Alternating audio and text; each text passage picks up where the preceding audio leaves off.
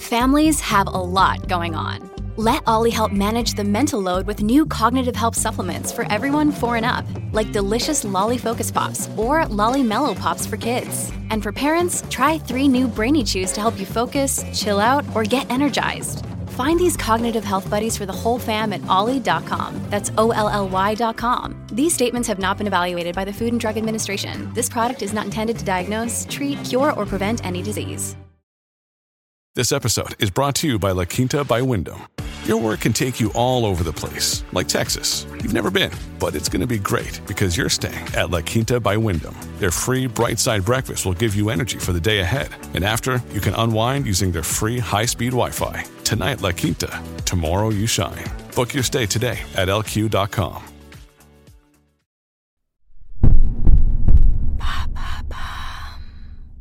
Can this budgeting method help us save better?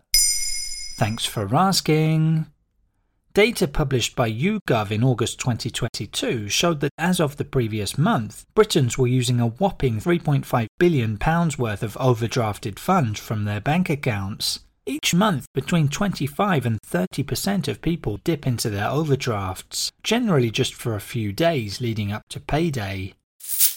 It's hardly surprising with the ongoing cost of living crisis and energy bills rising rapidly. If you're one of those people who struggles to save, maybe you could use a few tips to help budget better. One popular method is the 50 30 20 rule, which was introduced by American Senator Elizabeth Warren in a book entitled All Your Worth The Ultimate Lifetime Money Plan.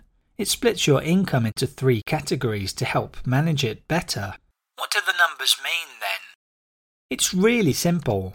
Each figure represents a percentage of your monthly income and suggests how to use it. So the 50 part means 50% of your income, which the rule says should go towards your needs, such as rent, bills, and food. 30% is for wants, which basically covers all personal enjoyment expenses. So we're talking entertainment spending like your Netflix subscription, nights out, and holidays but also electronics, jewellery, clothes, and home improvement. Finally, 20% is for savings or paying off debt. This could be through a savings account, investment fund, or pension fund. How can I apply the rule? A spreadsheet or dedicated app may make it easier to keep track of everything. First of all, take some time to assess your monthly income. Of course, you should take into account your salary, but also any bonuses, money from side gigs, or benefits. Then add up how much all your needs cost each month and deduct them from your income. Ideally, the needs shouldn't go over 50%. Then work out an estimate for how much you spend on hobbies each month, trying not to go over 30% of your monthly earnings. That should include any subscriptions, as well as money spent on shopping outside of your needs and nights out. You might realize there are some easy changes to make, like cancelling your membership to that gym you haven't set foot in for months now.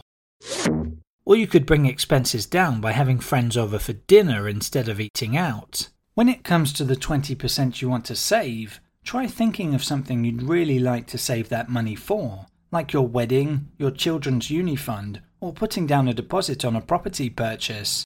What if my needs add up to more than 50% of my income? Indeed, it can be tricky to follow the rule if your monthly income is low.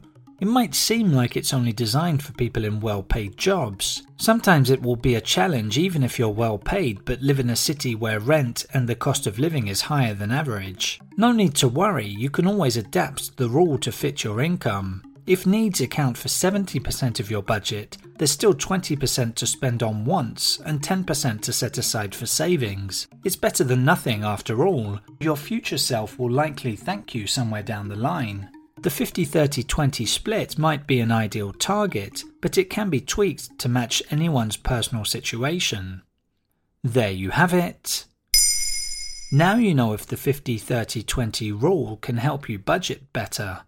In under three minutes, we answer your questions and help you understand the true meaning behind the trends, concepts, and acronyms that are making headlines. Listen along and you will really know for sure.